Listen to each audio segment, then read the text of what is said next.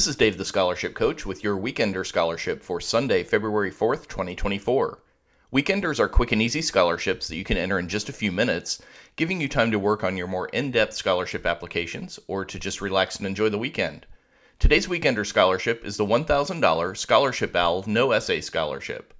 To apply, you must be a resident of any of the 50 U.S. states, District of Columbia, or U.S. territories, except for residents of Rhode Island and Michigan who are not eligible.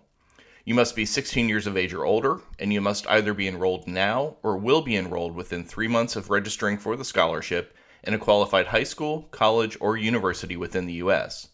To apply, simply register with Scholarship Owl, and you can find a link to that in the show notes of today's episode. Class of 2024, do you need someone to review and edit your scholarship applications and essays? Well, I'm here to help.